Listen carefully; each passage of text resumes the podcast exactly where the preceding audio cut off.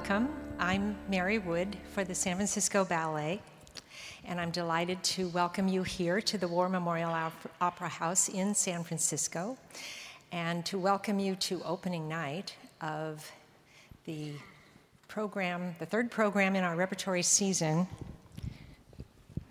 Sorry, I. This is much more comfortable. Um, to welcome you to this program, which, of course, is the wonderful Swan Lake, and to welcome you to our Meet the Artist interview this evening. This is, again, opening night, and it's Friday, February 19th, 2016. As many of you know, these programs are recorded for podcast, and many of these interviews can be found on the ballet's website, sfballet.org. So I hope that you will, I hope that you are a regular on the website. It's a wonderful one, there's lots of information and lots of um, imagery. There are many videos, and of course, the information about upcoming events and these lectures and um, educational programs. This particular weekend, we're very fortunate to be hosting a symposium on Swan Lake. There are still spaces available, so you can read more about it in your program or in the uh, um, education brochure and uh, the uh, audience engagement brochure, and you can go to the box office to sign up, or you can do it directly from the website. So, with all of that said, um, we are just very, very honored to have with us for the symposium and for this evening's Meet the Artist interview, Deborah Sowell.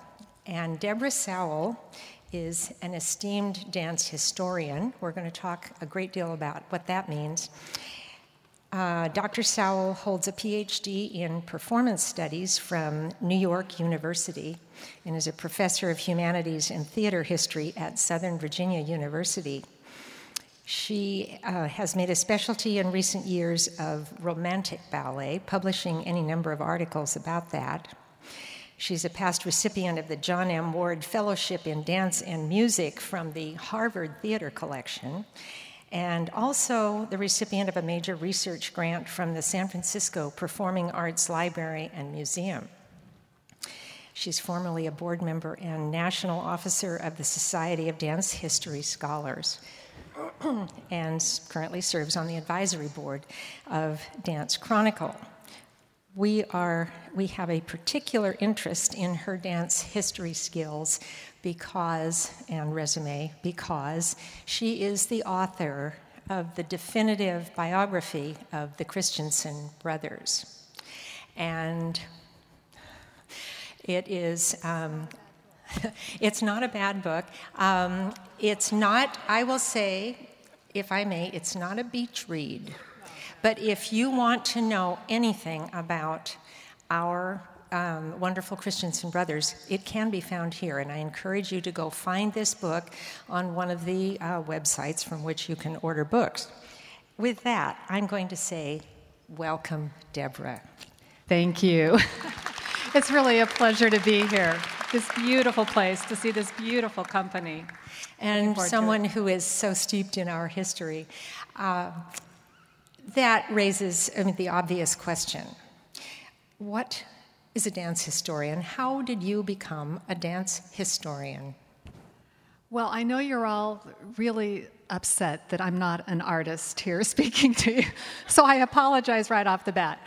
But um, yeah, I was grad- I had just graduated from college, and I was heading off to a, a master's program in art history at George Washington University because I had been a humanities major and I loved all the arts, and I loved art history, and um, the the program had a, a a portion that would give me a degree in museum keeping. Mm-hmm. I thought, ah, I can be a work in a museum and I'll have a job. So, so this was all about being practical, becoming an art historian and having a job. And I was, I'm from the Connecticut suburbs of New York, and I had gone back home to Connecticut, and I had taken the train in one afternoon to go to the ballet because I grew up dancing, and I had performed just with my university uh, theater ballet company. And I was going in to see American Ballet Theater at the Metropolitan Opera, and I was so excited. And I took the train downtown, I mean, in, uh, took the subway up to Lincoln Center, and I still had some time before curtain. You know, I had some time to kill, essentially, in Manhattan, but not too much. So I thought I have to stay here at Lincoln Center. And there's a branch of the New York Public Library right there in the corner of Lincoln Center. It's the Performing Arts Division. And I had never been there before. And I thought, that sounds interesting because I loved ballet. And I thought, I'll go check that out. So I walked in and I saw a sign that on the third floor there was a dance research collection. I thought, oh, I'll go see the dance research collection. And I, I took the elevator up and walked into this room, and it was one of those epiphanies of life. You know, I, I walked in and there were bookcases filled with books about dancing on the walls. And there were there was a bank of monitors at the far end, and people were watching these old films of dancers. And what really got my attention was there were these rows of tables and people holding up yellowed newspaper clippings like of old dance performances. And it came to me in just like a, like a bolt of lightning. They're studying dance history. How do I study dance history? And so I walked over to the reading room librarian and I said, Excuse me, how do I study dance history? and, you know, he just looked at me as if I were crazy. And I said, You know, like art history, only I would like to study dance history. How do I study dance history? And he just kind of, uh, well, but he reached into his pocket and he took out a piece of paper and he wrote down a name and a telephone number. And he said, Call this woman. If anyone can tell you how, she knows. So I looked at it and I thought, okay, I'll go call her. This was, of course, the day before cell phones. And so I went around the, the corner there down the hall and found a payphone and put my quarters in and I dialed the number. Okay, so the woman who answered the phone was Selma Jean Cohen. And if any of you know who she is, she was the woman who put dance history on the academic map in the United States. She was like the first important dance historian ever in the United States. Um, she edited the first journal, she taught different places. It would be as if as if I had said to someone, I think I want to be a doctor. How do I do this? And they had given me the phone number of the Surgeon General of the United States. Okay? It was like that. So I said, Hello, my name is Deborah Hickenlooper, and I want to study dance history. Can you please tell me how? and so she asked me a few questions, and I realized that she was taking me seriously. Oh, and she invited, I know, bless her name. So she invited me down to her apartment in the village the following week mm-hmm. and um, gave me directions. And when I, I, I went, mm-hmm. and she told me what critics to read, what books to buy, and said that the following summer she was going to run a, a National Endowment for the Humanities seminar at the University of Chicago mm-hmm. and told me how to apply. well, So there's um, now, I know there are courses you can take in mm-hmm. universities and colleges, and um, I'm sure there's a curriculum and et cetera, et cetera. But now that you have become a dance historian, what, uh, what do you do? What do dance historians do? Well, it depends. You know, it depends on the era in which you're interested. Mm-hmm.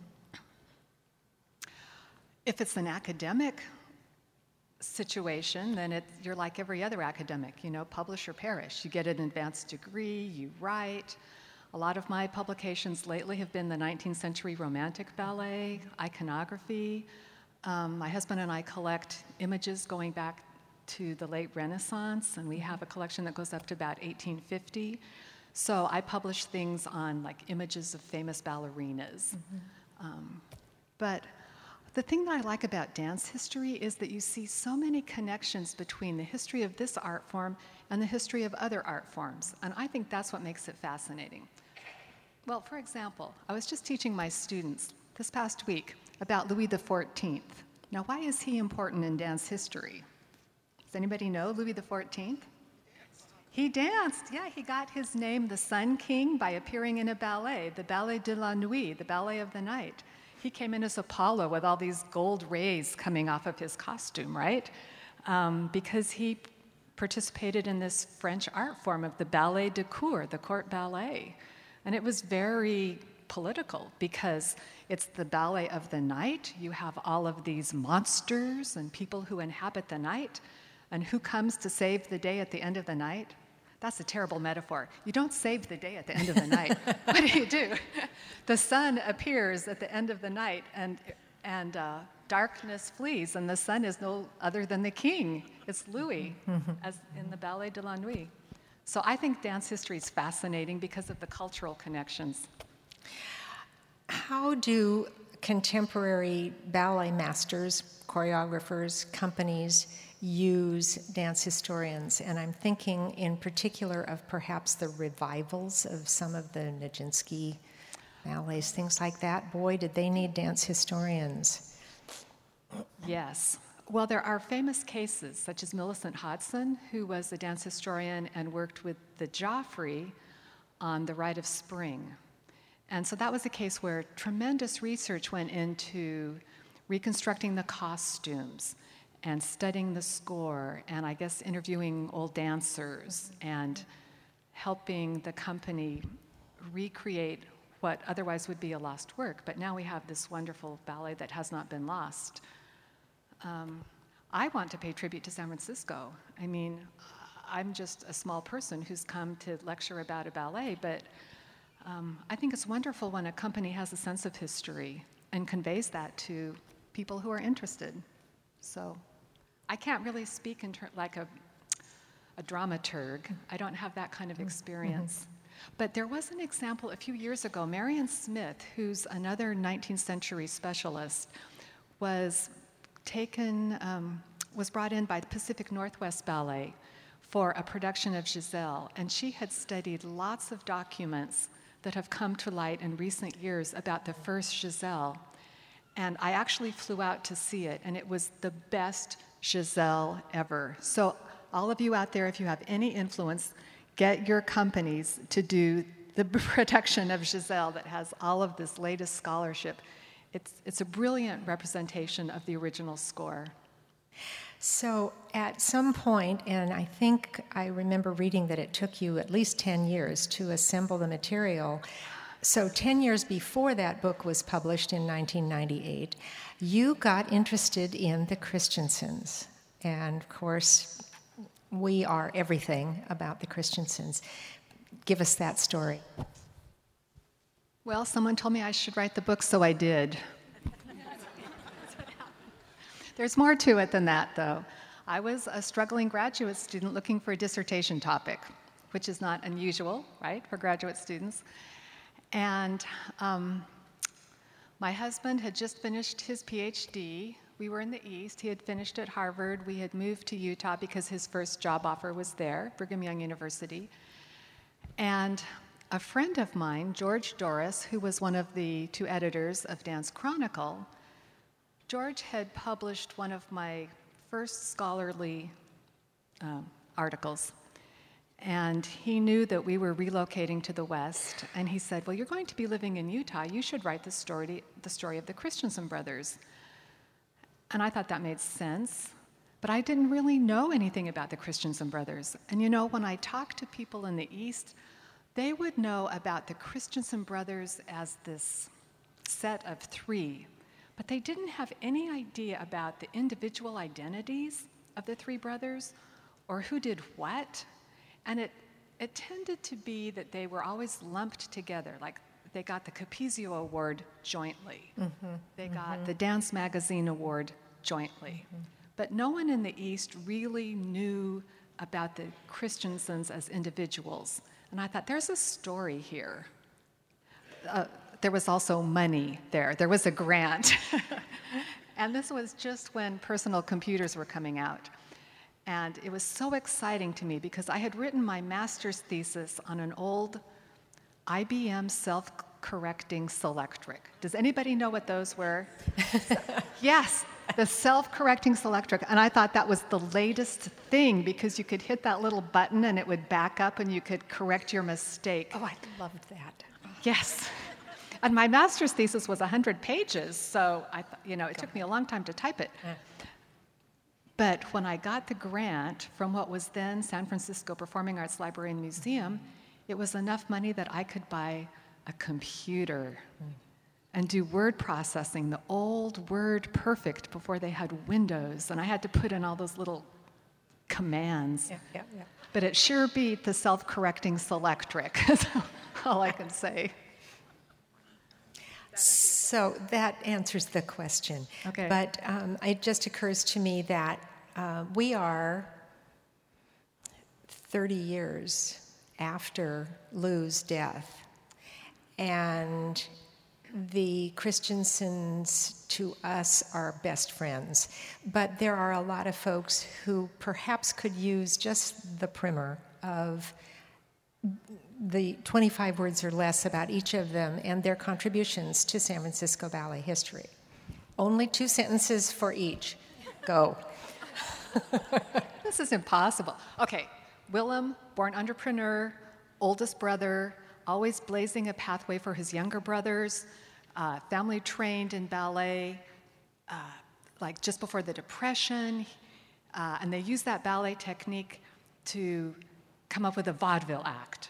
Tour de vaudeville, Willem left, his brothers took over the act. Willem came to Portland, came down to San Francisco, took over the San Francisco Ballet, and did Swan Lake, which we're talking about tomorrow. Mm-hmm. And then Lou performed with Balanchine and was fabulous and beautiful and a great technician and the first American Apollo.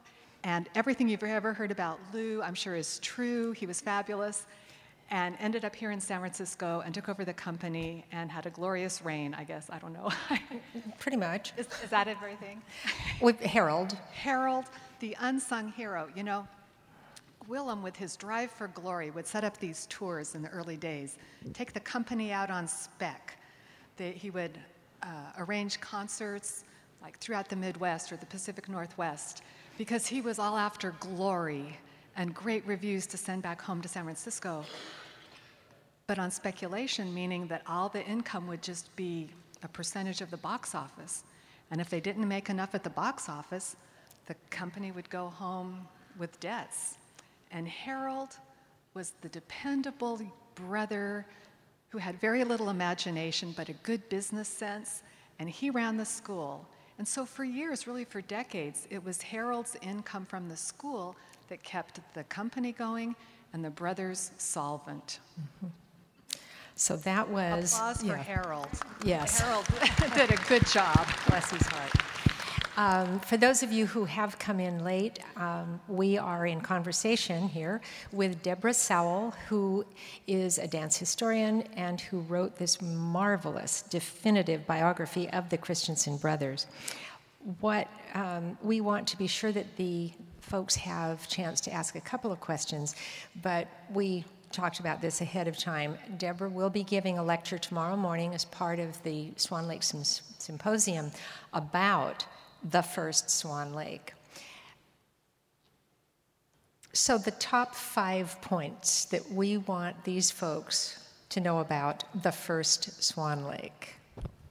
Okay, well, it was just entirely impossible. They shouldn't have been able to do it. Willem had never even seen an entire Swan Lake. He had seen the Ballet Russe de Monte Carlo second act. That was all anybody knew. So I guess you could say he could get away with anything because nobody knew any better. But, second point, San Francisco had a great white Russian community. Do you know about this? Um, after the Bolshevik Re- Revolution, there were members even of um, the Russian noble family, the Prince and Princess Vasily Romanov lived here. And there was this large white Russian community, and they would go dancing at this officers' club, and Willem was there and met them, and and they would reminisce about the good old days in St. Petersburg when they would go to the ballet. And they wanted to celebrate the Tchaikovsky centennial. The centennial of Tchaikovsky's birth was coming up in 1940, and they wanted to celebrate it with a production of the full length Swan Lake. And so they persuaded Willem, they said he would, they would give money to support the production if he would choreograph the whole thing. And since he had no idea what it was about, they told him who enters where, who does what, what the pantomime is. And he studied the score and was able to do it. He told me that years later, when he saw the Royal Ballet production, he was really gratified because everyone on stage was where he expected them to be. Um, Odette Odile. Oh, oh. Well, if we could go back in time and see that production, we would be absolutely horrified. Not because of the choreography, but because Willem didn't have a single ballerina who was strong enough or experienced enough to do both Odette and Odile. And so he split the role. That ruins everything, right? I mean, it's supposed to be the same ballerina who shows us that she can do both roles, adopt both personas. Ulanova did that many times when she was old. Yes. There was precedent. You're absolutely right. There was precedent. It's just that, don't you expect really to see the same? I am spoiled. I expect to see the same. So, um, he had one dancer who was beautiful and tall and kind I think a more legato style, and the Russians wanted her to be Odette. But he had another dancer, Ruby Asquith, who I'm sorry, not Ruby, it was Janet, Janet, Janet Reed. Reed. Right. Who was a very strong technician and could do the 32 fouettes for the Black Swan pas de deux. So she did Odile. And in fact, she said once in an interview that Willem told her you're only half as good on the stage as you are in the studio. And so in the studio, she would practice and do 64 fouette turns so that she could do 32 on stage. Okay, there's one more terrible okay, thing. One more. One more terrible thing. Okay. And then we have time for just a couple questions. Okay. So the other thing that we would find really shocking was that the costume for the Black Swan pas de deux was gold. Willem, Willem didn't know that she was, you know, it was white and the black. And so he just thought that was a flashy color, and um, the black swan deux was not black. Go figure. We do have time for a couple of questions, so I'm going to start here. Yeah.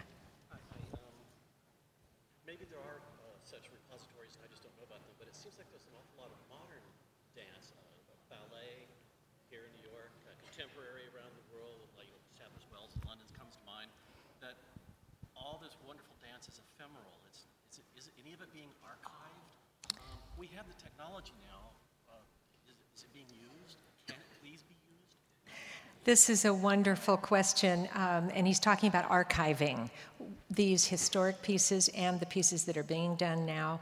You've referenced technology, so obviously we have video. There is quite a history of archiving choreography. Do you want to speak about a little bit?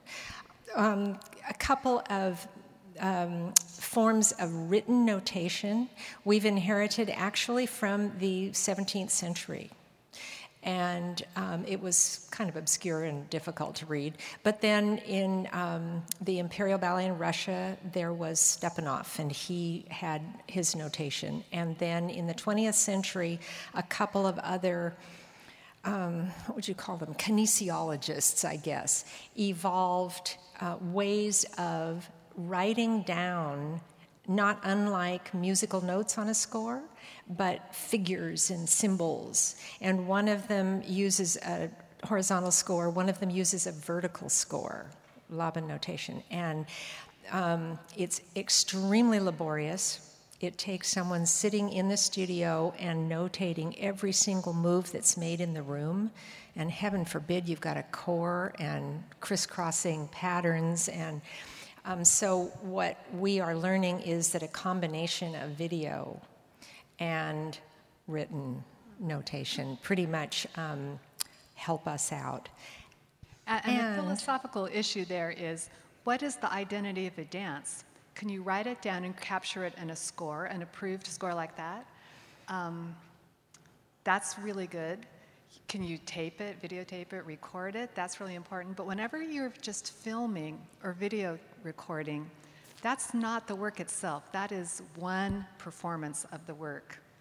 So you get into really interesting issues of identity.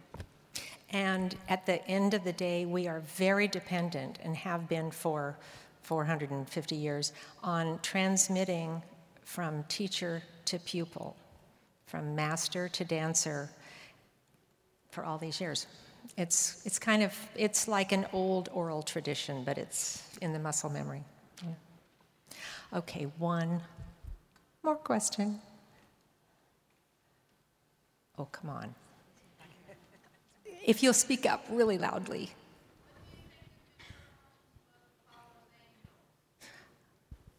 A comment about Apollo's Angels. It's one of the most recently published Yes. um, comprehensive histories. I think she's a fascinating cultural historian.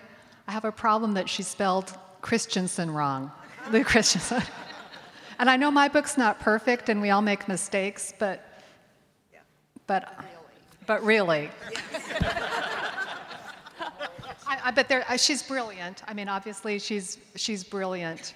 Um, I just have that one little blind spot on the book. I agree with you about that one. Um, and hers is a very, um, she's really into the intertwining of all of the arts and the performing arts and the cultural art of the time. And so it's, it's not a beach read either, But very worthwhile. Very worthwhile, yeah. and pretty scholarly. Yeah. Um, okay, one more.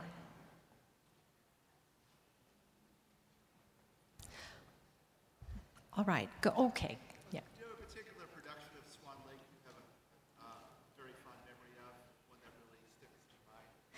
A fond production of Swan Lake. I love them all. As long as they have the music and the Black Swan pas de deux, I'm okay.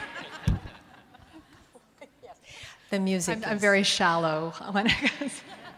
And that music, I, this is very flippant. If you happen to be not enjoying what you see for whatever reason, close your eyes and listen, and your evening is worthwhile. I think that about the Tchaikovsky music. Um, I want to say we've had just a delightful conversation. This is Deborah Sowell, who is a dance historian specialized in the Christensen brothers and will be speaking further this weekend. So I hope you will pursue the idea of um, coming to some of these symposium meetings in the next 48 hours. Deborah, Thank you. Thank you so much for giving your time. It's been a pleasure. Thank you very much. Enjoy the performance.